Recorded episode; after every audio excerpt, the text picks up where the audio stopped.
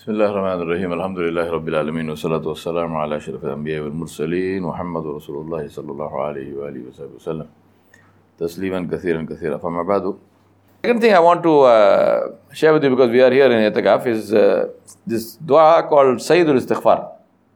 This dua you must you must memorize and you must uh, you must learn this dua because Rasulullah in a hadith in uh, in Bukhari, uh, Nabi said that if somebody recites this dua during the day, that is in the morning, uh, with uh, firm faith in it and dies on the same day before the evening, he will be from the people of Jannah.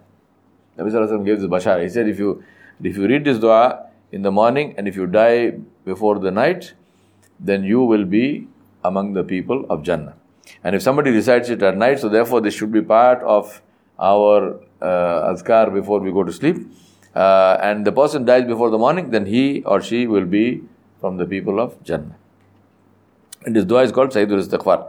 Uh, the dua is اللهم أنت ربي لا إله إلا أنت خلقتني وأنا عبدك وأنا على وعدك وأنا عهدك ووعدك ما استطعت أعوذ بك من شر ما صنعت أبو لك بنعمتك علي وأبو بذنبي فاغفر لي فإنه لا يغفر الذنوب إلا أنت now, so memorize this dua. Uh, Umair will send you this uh, English thing, plus he will send you, inshallah, the Arabic dua itself. So memorize it. It's a very small, short dua.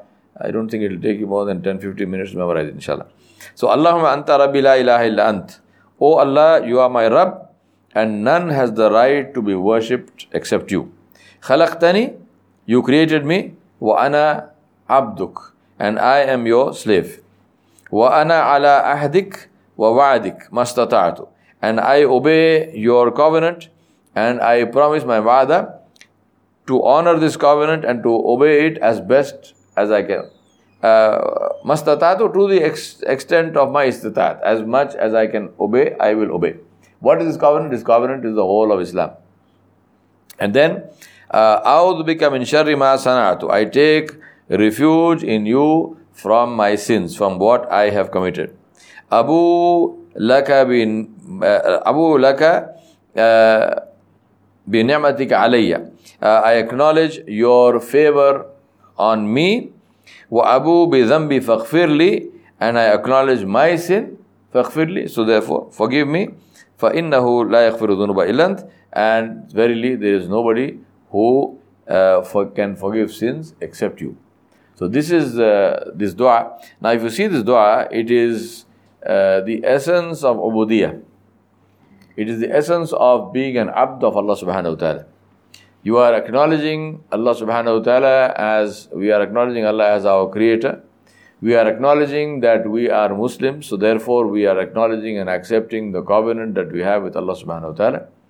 And we are promising to fulfill the covenant at the same time recognizing our own weaknesses and recognizing our own abilities. So we are saying mastatat to the extent possible. This is not a this is not a uh, license for laziness uh, we are saying, despite my best effort, I will not be able to do it to the extent that is worthy of your greatness and glory and magnificence.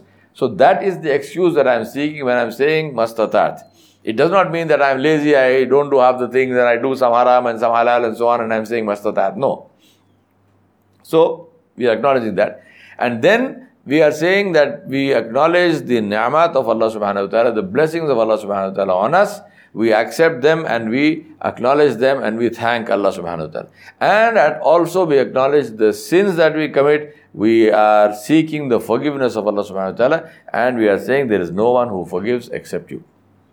In Islam there is no concept of going to somebody else to ask forgiveness. Unlike in, in uh, Roman Catholic Christianity, for example, you go to the priest and you tell the priest to uh, forgive you on behalf of God. No, there's no, in Islam there's no on behalf of God. Here, Allah subhanahu wa ta'ala is the forgive is the one who forgives.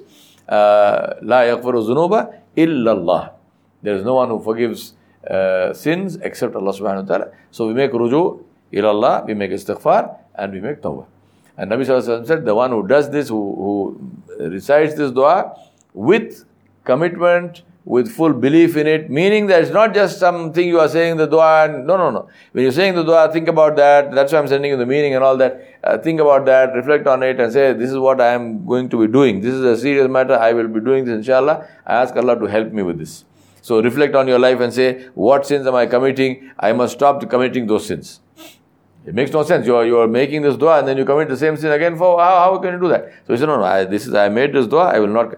I will not commit those sins again. Uh, I am not. I am not grateful to Allah for what He gave me. I am going to be grateful. So this is the whole essence of ubudiyat of Allah Subhanahu wa Taala. And the reward of the of ubudiyat is what? Is Jannah, inshallah.